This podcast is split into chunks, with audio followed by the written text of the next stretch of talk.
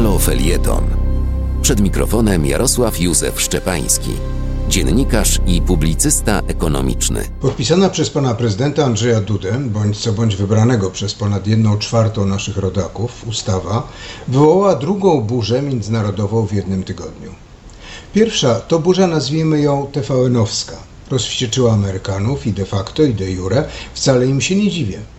W marcu 1990 roku została podpisana umowa między Polską i USA o wzajemnych inwestycjach, respektowaniu praw i obowiązków, szczególnie gospodarczych. Wówczas zależało nam na tym, by po pierwsze normalizować stosunki z supermocarstwem, po drugie, by pomogło nam wyjść z gospodarczej klapy, a po trzecie, żeby jednak mieć jakieś zabezpieczenie przed Związkiem Socjalistycznych Republik Radzieckich.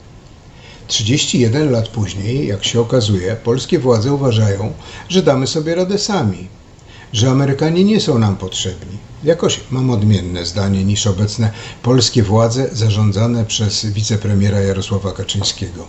Nie damy sobie rady bez Amerykanów, a oni dadzą sobie radę bez naszej pomocy i bez hmm, będących w wielu przypadkach na czarno naszych polskich rodakach którzy wysyłając zarobione pieniądze do Polski zostawiają wspaniały ślad pokazujący kto gdzie siedzi na czarno i nie płaci podatków. Oczywiście nie mówię o wszystkich Amerykanach polskiego pochodzenia czy Polakach z zielonymi kartami pracującymi legalnie. Mówię wyraźnie o tych z Jackowa, Greenpointu siedzących od lat na czarno.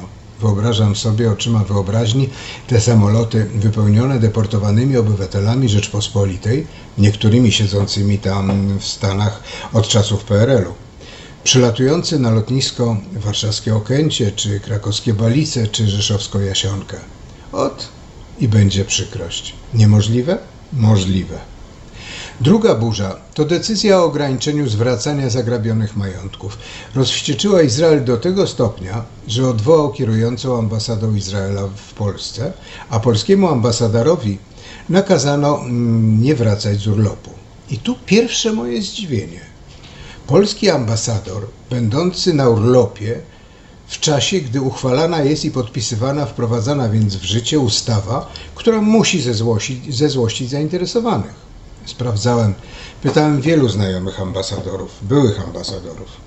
Nie ma takiej możliwości, by dyplomata wyjeżdżał na wakacje w czasie, kiedy może nastąpić tego typu ruch.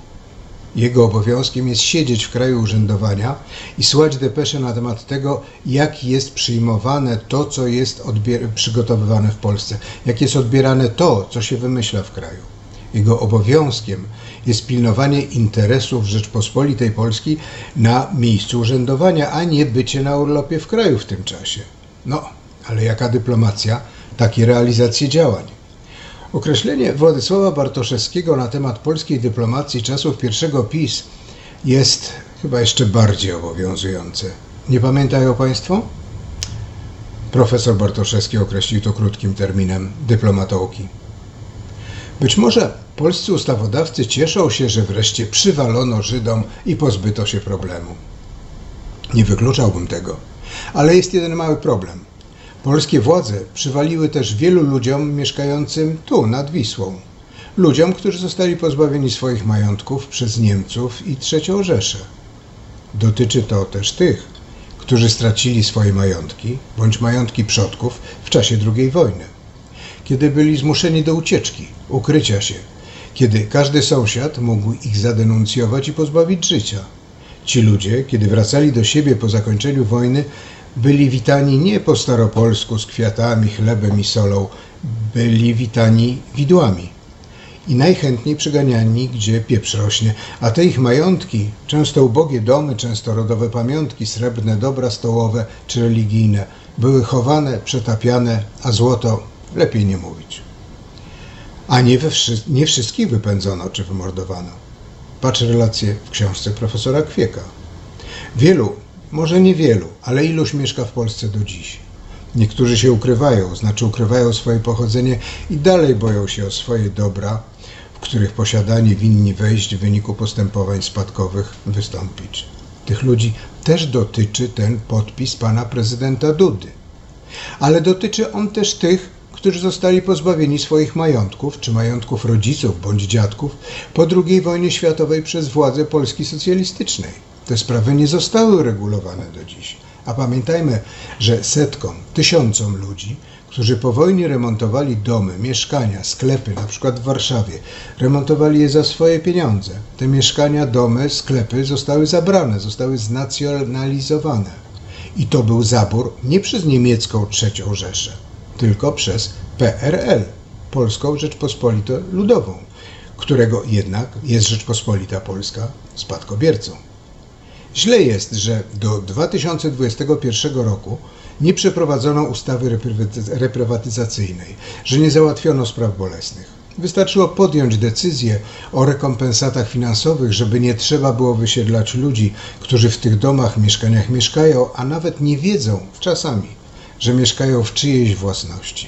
Bo przecież potrafiono to za PRL załatwić, jeśli chodziło o tak zwane mienie zaburzańskie – Spadkobiercy dostawali odszkodowania i tracili prawo do ubiegania się o swoje, które zostawili po przesiedleniu przez bolszewików czy w ramach przemieszczeń ludności po II wojnie. Sądzę, że dwie afery międzynarodowe w tygodniu, uderzenie w USA, w Izrael oraz uderzenie w wielu Polaków mieszkających tu między Bugiem a Odrą, no bardziej między Bugiem a przedwojennymi granicami zachodnimi Polski, sprawi, że wielu ludzi pomyśli sobie o rządzących pod, przewodniczeniem, pod przewodnictwem wicepremiera Kaczyńskiego mało przyjaźnie. Tyle, że przy takim podejściu do prawa, jakie ma obecna władza, widzę najbliższe wybory normalnie, ale powtarzane, z wykonywaną reasumpcją do momentu, aż Kaczyński zostanie władcą dożywotnim, z prawem przekazania dziedziczenia Ziobrze, Brudzińskiemu czy Suskiemu. Jarosław Szczepański. Wspieraj niezależne Halo Radio, które mówi wszystko. www.halo.radio ukośnik SOS. Dziękujemy.